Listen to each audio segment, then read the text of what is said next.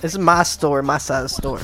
My brother, you know what I'm saying? Being the gangster he is. Although he drove a big old white diesel like a white boy would do, he introduced me to the great cassette. Okay, first song I listened to ever down south rap.